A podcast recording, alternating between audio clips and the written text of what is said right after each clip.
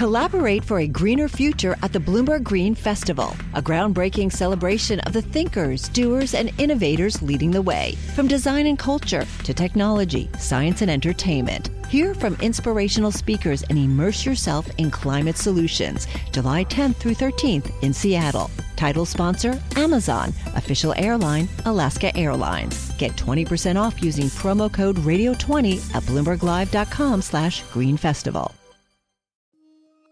We create a battery belt stretching from Michigan to Georgia. In Chester County, South Carolina. We've all heard about the Biden administration's push to bring back American manufacturing and create jobs, especially in technology like microchips, renewable energy, and of course, electric vehicles. The hundreds of billions of dollars that will flow into those industries over the next few years are accelerating the growth of what's now being called the battery belt across the southeastern U.S. Echoes there to the Midwestern Rust Belt, the old center of steel production and other heavy industry in the last Right, century. Up next, uh, there's the Sun Belt, the Rust Belt, now the Battery Belt. The hope to turn the Rust Belt into a pan American battery belt before the next election. So, how will all this money be spent? To find out, Bloomberg's Mackenzie Hawkins and Reade Pickert took a close look at Tennessee. It's a state that's trying hard to attract companies and, here's the hard part, quickly find and train thousands of workers to fill these positions, some requiring all new skills. They told me that they put out a coloring book about the trades and are trying to push that in elementary school libraries. They have people flooding into the state, and employers will follow where those people are. And we'll hear from workers who are going back to school to future proof their careers. I wanted to know the ins and outs. I wanted to learn how how to to repair or design at a given point, maybe. And uh, I didn't think that that was going to actually be possible at my age. I'm Wes Kosova. Today on the Big Take, how the battery belt is being built.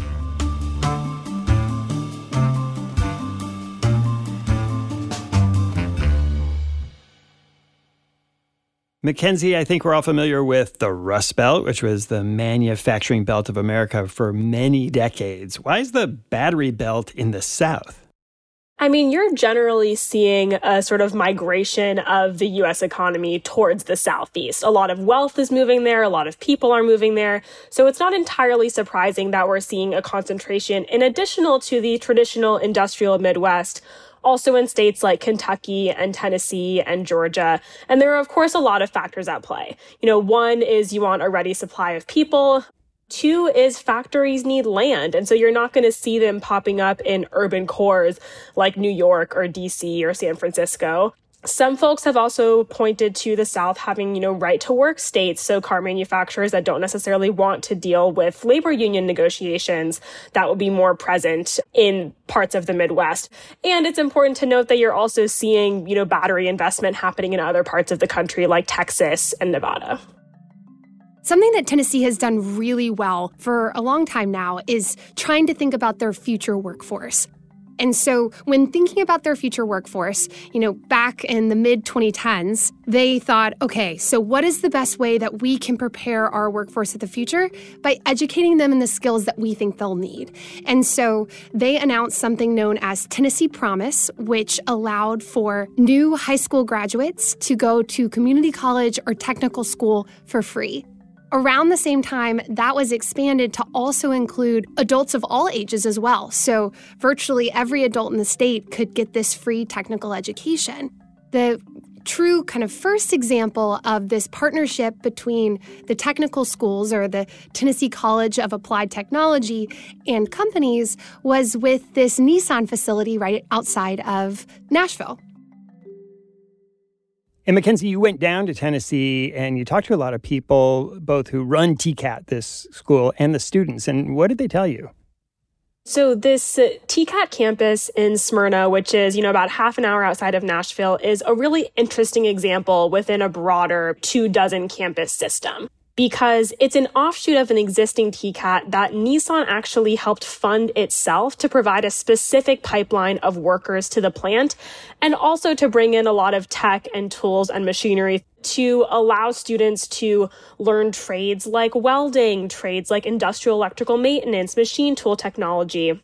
And so you have a bunch of students, some of whom are current Nissan employees, some of whom are on track to become Nissan employees, and a lot of whom are just sort of traditional TCAT students learning the trades using pretty high tech 21st century technology.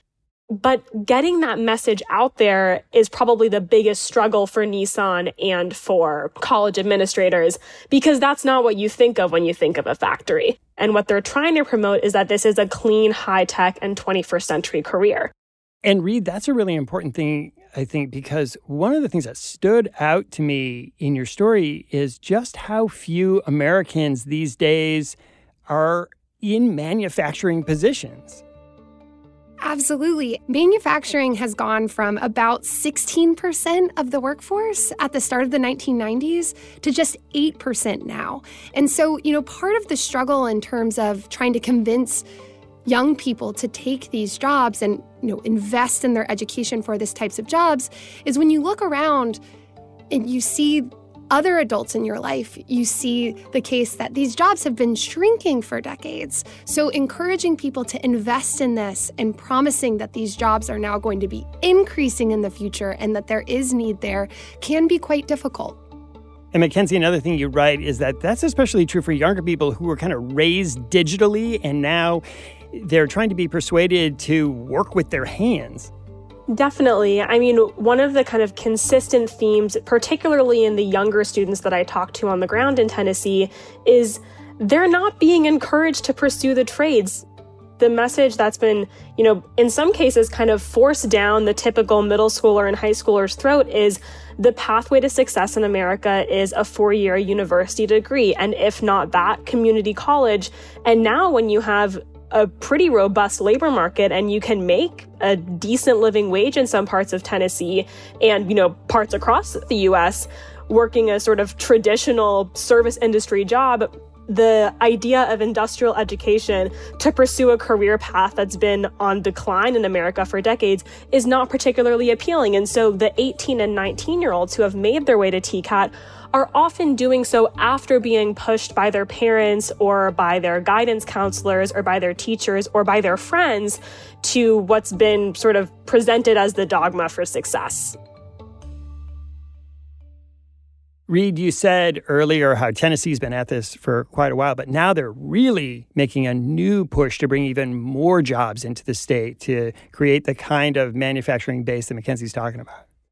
I think that you've seen Tennessee attract a lot of jobs across the board. And so I think it's really benefited from this kind of boom of the South. And Nashville, in particular, has really been this boom town that when economists look at cities that things are going well for, Nashville is often one that they point to because you have seen this influx of tech jobs, this influx of finance jobs, and really this diversification of the economy. And I think what this really speaks to is the fact that, like a lot of states in the United States, Tennessee saw more deaths than births in 2022. And that could be a real problem for the state in terms of thinking about growing its workforce, in terms of growing industry. But what they do have is they have people flooding into the state. So, because of the jobs that are there, because of the relative affordability and the good weather, I'm from Tennessee myself, they instead had, you know, a net around 81,000 people pour in from other states into Tennessee. And employers will follow where those people are. And while the state is certainly welcoming all of these new people with open arms, you know, officials did emphasize that the priority is to make sure that Tennesseans are getting these types of jobs.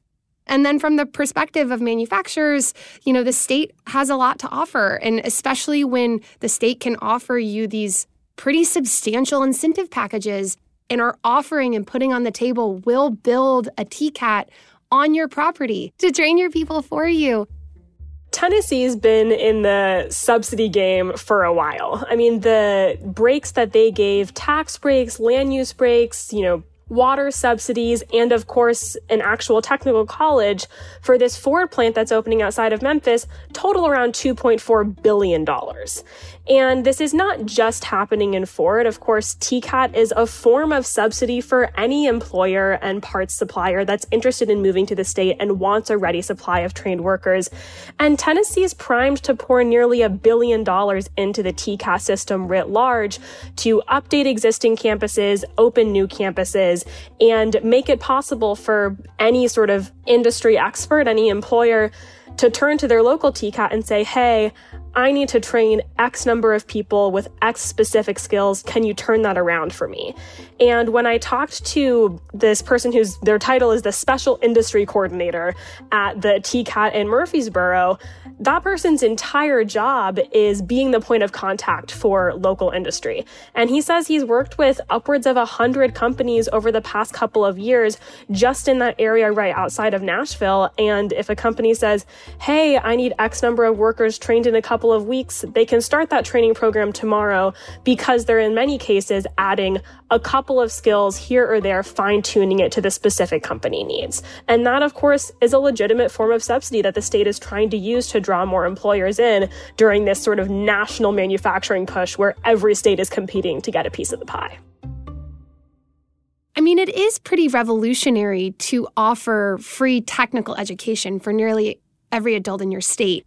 And I think, you know, Tennessee was very much at the forefront of this. But one thing that I find really interesting is when I originally did a story on this topic more generally, it was during the time of the Democratic primaries, where several of the candidates were talking about these potentials for free college initiatives and uh, free community college. And they were all being talked about by Democrats. And here's Tennessee, that's a deeply red state with a program that is very popular across the state. Government funded. Government funded. Republican supported. A Republican governor is the one who came up with this idea and pushed it all the way through.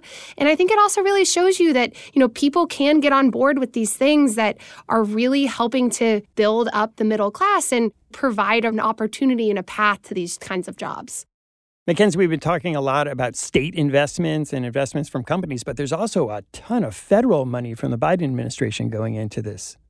So you're seeing hundreds of billions of dollars in federal investment, not just going to subsidize the electric vehicle and battery industry, but also clean energy, semiconductor chips, and traditional hard infrastructure. And that's being matched by an explosion of private capital going into these states. And the electric car industry, you're seeing over $100 billion in recent years. Tennessee itself has garnered more than $16 billion since 2017 in electric vehicle investments you're starting to see the beginnings now of federal money flowing into states that are very quickly trying to leap up and get carve outs for major projects. And that's one of the things that is causing and generating this battery belt. So, you know, Tennessee was in on this game a while before you saw the Inflation Reduction Act provide massive subsidies to the electric vehicle industry. But there's no doubt that the federal investment and incentives are going to dramatically ramp up this trend. And it'll be really interesting to watch where in the US this money is concentrated. Of course, in the case of EVs and batteries, we're seeing a concentration from Michigan to Georgia, including both the sort of traditional industrial Midwest and also an explosion of EV and battery industry in the Southeast. Of course, somewhat ironically, because these are states that you not necessarily would expect to be latching on to sort of a green energy future going through a very red part of the US. After the break, we hear from people who are taking advantage of these new training programs.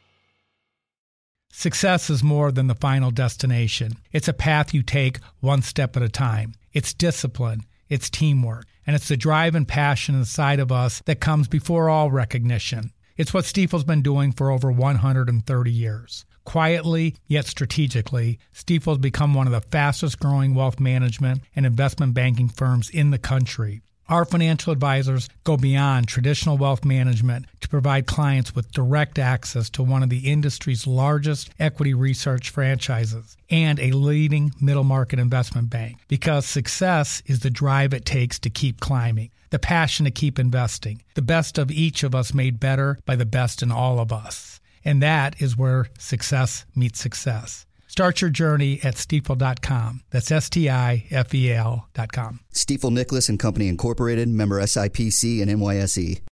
Collaborate for a greener future at the Bloomberg Green Festival, a groundbreaking celebration of the thinkers, doers, and innovators leading the way. From design and culture to technology, science, and entertainment. Hear from inspirational speakers and immerse yourself in climate solutions. July 10th through 13th in Seattle. Title sponsor Amazon. Official airline Alaska Airlines. Get 20% off using promo code Radio20 at BloombergLive.com slash Green Festival. Mackenzie, so we've now heard how they've created all these jobs. How are the companies finding all these people they need to fill them? I had a conversation with a Nissan executive in charge of workforce development, and he said if we were going to high schools before, we're going to middle schools now. I mean, the general thesis is the pipeline just needs to be starting earlier and earlier and earlier that by the time they get to high school and they have the classroom visits that these companies have been doing for a while, that isn't the first time they're being introduced to the idea of the trades as a viable career path. So you're seeing a doubling down on the classroom visit strategy, but you're also seeing some innovation from folks at the Tennessee Board of Regents, which is the kind of body that oversees public higher education in the states. They told me that they put out a coloring book about TCAT and about the trades and are trying to push that in elementary school libraries. They have a bus that they're driving around to middle school science fairs where kids can come try out augmented reality welding and, you know, try to troubleshoot a hydraulic power switchboard, things that I mean, words that don't even mean anything to kids in a lot of places who have been learning about coding and you're hearing about Python and Java. You're not hearing about stick welding. And they're trying to sort of change that paradigm through marketing strategies that are engaged in a really uphill battle. Another great example is what Volkswagen has been doing in the state. And they're in Chattanooga, which is in the far east part of the state. And they have essentially kind of taken this multi prong approach to trying to get kids in the area excited about manufacturing. They've put digital fabrication studios in K through 12 schools so that kids can learn hands-on types of manufacturing things high school juniors and seniors can actually take classes at the Volkswagen plant at their Mechatronics Academy. The county schools have gotten totally on board with this manufacturing initiative. And then that even carries on past that with Volkswagen has then partnered with a local community college to do apprenticeships and really blends that classroom and hands on experience. You know, as someone who grew up going to Tennessee public schools myself, I never heard anything about these high tech manufacturing careers. And so the idea that they're starting children so young and showing these paths is something that's really new and different. Mackenzie, we were talking a lot about trying to persuade young people, but you spoke to a lot of people in Tennessee who are going through these schools through the TCAT program, and they're really diverse group of people, and not all of them are young. Definitely. So the average age of the campus that I visited is 26 and administrators are trying to bring that age down because they're really focused on the future pipeline for these jobs and they're seeing some success statewide, you know, whereas broader adult enrollment in the TCAT system has flatlined over the past five or so years. High school dual enrollment has nearly tripled since 2016. And so they are really targeting those younger folks, but you are also seeing a large share of students who are older adults perhaps pursuing higher education for the first time, in some cases coming back after getting a bachelor's degree that they haven't found especially useful in aligning with their career ambitions, or they're sort of looking at the local job market and saying, this is where the jobs are. I should probably get certified in a way that's relevant to these jobs just as kind of an example of the diversity that we see in the types of students that are enrolling, I talked to a young woman named Yerlin Reyes Garcia. She learned about the TCAT through her brother in law. And that's kind of a common theme that I heard among the young people that I spoke to that they weren't hearing about TCAT through their high school guidance counselors or the teachers who will have them sit in class and fill out a college application but rather through word of mouth, which of course is a great marketing tactic, but you can't build an entire industrial workforce just via word of mouth. But also sort of highlighted the challenges in pursuing a TCAT education, even when you have basically a tuition free ride towards a certificate via Tennessee Promise and Tennessee Reconnect. She works at a daycare after school to pay for gas and food, so she's a full time student, also basically a full time worker.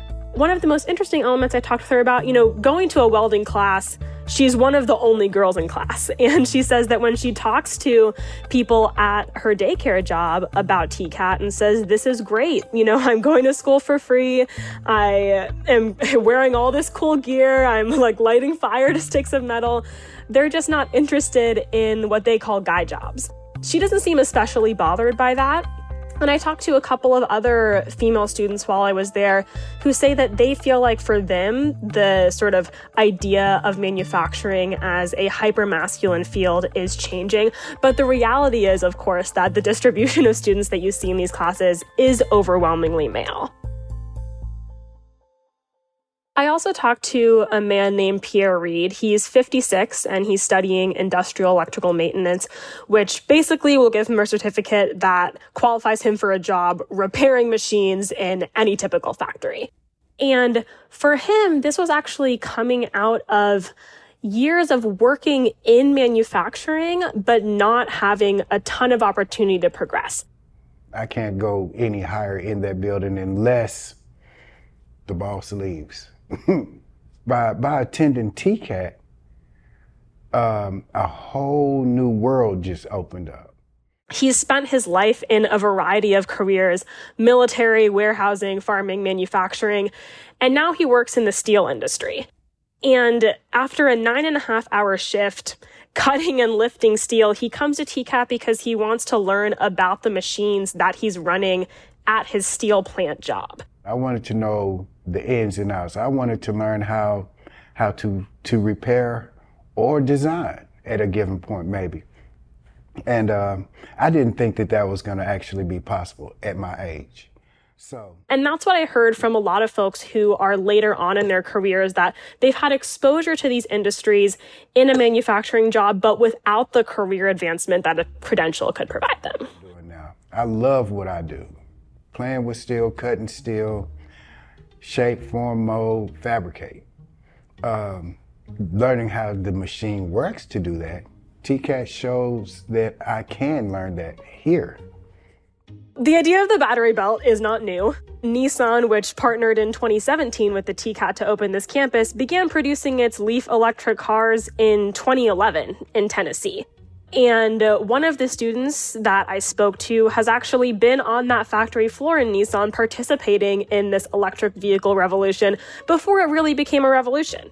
His name is Richard Lambert. He's 37 and he's worked for the past decade or so as a stamper in the Nissan plant, which basically means he's fitting these large sheets of metal for car doors and fenders to molds that eventually produce a frame.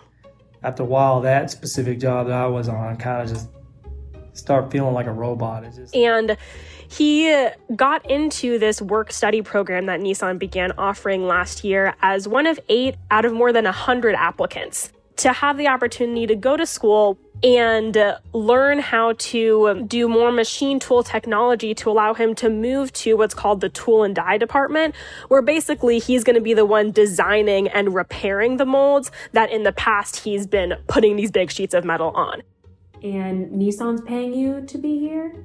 Or yeah, kind of, they're okay. giving me uh, my 40 hour salary to be here, and they're paying for the schooling. Oh, so. good day. I was about to say, that's what I said. It was just, I see why it works out. So it's a pathway that he described as really difficult to accomplish within the factory itself. But by going and earning this credential, he's effectively guaranteed that job and a $10 an hour raise that comes with it when he completes the credential that he's being paid his normal wage to do. It'd be really hard, especially for me being married and having kids, the schoolwork and everything else. It would have been been a huge pain. So this program actually worked out very well for me. Obviously, another part of this is allowing people not fresh out of high school to go for these types of jobs. And when thinking about Tennessee as a state, it has one of the lowest workforce participation rates in the country. And so there's a lot of people on the sidelines that could be going for these types of jobs. And, you know, one conversation that I had with a Memphis official made it clear, you know, how this is certainly not lost on them that they have a urban core that is lower income disproportionately people of color and how do we find a way for those people to get these good jobs? To help these locals skill up for these jobs, you know, city officials plan to open a 104,000 square foot skills training center in Memphis that will offer services like transportation and daycare. All of this for free. And so when we think about the types of obstacles that we hear from folks on why they can't have a job, a lot of times it's because there wasn't reliable public transportation to get there. They didn't have a car. It may be that kids were out of school and so they missed too many shifts. And so anything that can be done to kind of give these wraparound services to folks and really offer that opportunity, I think it's not lost on officials that they need to do that type of thing as well.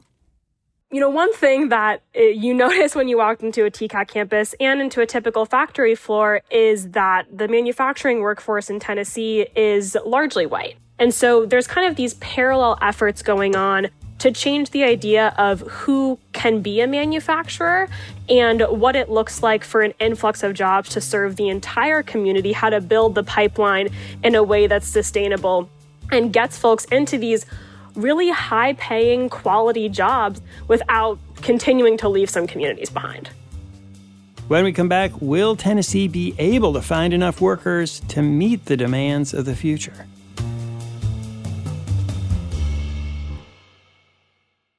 Hi, I'm Ron Kruszewski, Chairman and CEO of Stifel. Financial advisors, if you're not growing your practice, you're losing market share. Stifel is a growing entrepreneurial, advisor centric firm built for successful advisors like you. Imagine having the resources of the largest wirehouses and the support of the boutique shops, but none of the bureaucracy to get in the way of you serving your clients. At Stifel, it's your business, your book, your clients.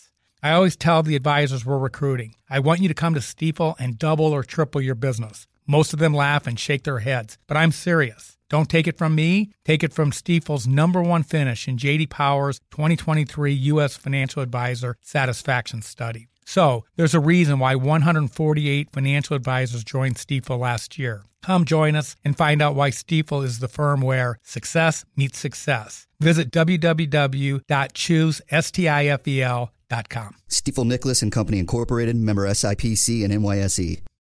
Collaborate for a greener future at the Bloomberg Green Festival, a groundbreaking celebration of the thinkers, doers, and innovators leading the way. From design and culture to technology, science, and entertainment. Hear from inspirational speakers and immerse yourself in climate solutions. July 10th through 13th in Seattle. Title sponsor Amazon. Official airline Alaska Airlines. Get 20% off using promo code Radio20 at BloombergLive.com slash Green Festival.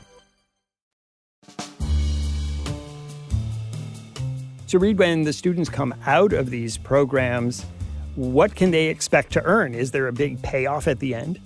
So, we don't have a ton of data ourselves, but one TCAT instructor said, at least for his graduates, they leave with a starting salary of between $40,000 and $65,000 a year, with the idea and the opportunity to go much higher from that, but with no student debt and a job placement rate of 100%.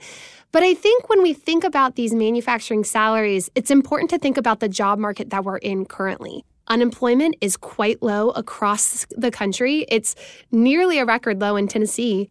And so you've also seen kind of hourly jobs, places like Buc-ee's, I'm not sure if you're familiar, but a large gas station chain offering much higher hourly wages than you typically would in the past people can go right out of high school and go earn that money without any training whatsoever. It's this really tough competition between okay, do I take two years to invest in myself and go learn these skills for this job, or do I jump into the job market now while it's hot and try to earn as much money as I can? But what will be interesting is as the economy moves forward and it either does or doesn't fall in recession, or as the labor market slows, what happens in terms of the, the stability and safety of those jobs from the perspective of these hourly jobs. Just thinking of Tennessee overall, government data shows us that in 2022, the annual mean wage was around $52,820. So, right smack dab in the middle of that range that this particular TCAT instructor was talking about. But when we think about that, that number includes a lot of very high wage jobs in the state as well as lower wage jobs in the state. So, when you're comparing these manufacturing jobs, say, to a food service job where you might make between $25,000 and $35,000 a year, this is a job that would not only give you more money, but perhaps more of the opportunity to advance than a job like that. But I will note, you know, that type of salary range is not like you're coming in and you're making the big bucks immediately. And I think that that's important to keep in mind when thinking about the payoff of these types of programs. But I will say what I generally heard from instructors and students at the TCAT is that if your starting salary is kind of smack dab where the average salary is that you can earn in Tennessee, and everyone from the White House on down is saying, hey, we actually are bringing manufacturing back. This is a career that can be long and can be stable. It's an attractive long term offer. The way that folks in Tennessee like to phrase it is you're taking a bet on yourself not to get a job, but to start a career. So, Reade, they put this huge program in place. How's it working? How many students are they attracting now? And is it enough to fill out the need of all these manufacturers moving in? It's not quite enough to fill the need and i think that they're aware of that and but where you've seen a lot of this growth is in this kind of dual enrollment of getting students in high school excited about these programs and signing up for them. But when it comes to adult enrollment you've seen that broadly kind of flatline for the last couple of years. And so, you know, when thinking about the future, you really not only need to see this consistency, but you really do need to see this growth, especially as this state attracts more and more manufacturers to Tennessee. So, a big challenge and a lot of money behind it. What are you looking for as you continue to report on this story, not just in Tennessee, but across this growing battery belt? If it works. I mean, I think, you know, our headline really captures this of, you know, the US is building more factories. Are we going to have enough workers to fill them? And I think what we're seeing across different states, you know, Tennessee was early on this trend and got a head start, but everyone's starting to catch up with them. And you're starting to see this offer of, we'll help you train your workers from governments as they try to convince employers to come to their states. We're starting to see that more. And so it'll be interesting to see if that helps this problem, especially in a United States that's already struggling with some demographic issues and concerns about longer term work shortages, whether these types of investments are enough to prevent this particular industry from seeing long standing worker shortages. Reade, Mackenzie, thanks so much for coming on the show. Thanks for having me. Thanks for having us. Thanks for listening to us here at The Big Take. It's a daily podcast from Bloomberg and iHeartRadio. For more shows from iHeartRadio, visit the iHeartRadio app, Apple Podcasts, or wherever you listen. And we'd love to hear from you. Email us questions or comments to bigtake at bloomberg.net. The supervising producer of The Big Take is Vicky Vergolina. Our senior producer is Catherine Fink. Rebecca Chasson is our producer. Our associate producer is Sam Gebauer. Raphael Umsili is our engineer. Our original music was composed by Leo Sidran. I'm Wes Kosova. We'll be back tomorrow with another big take.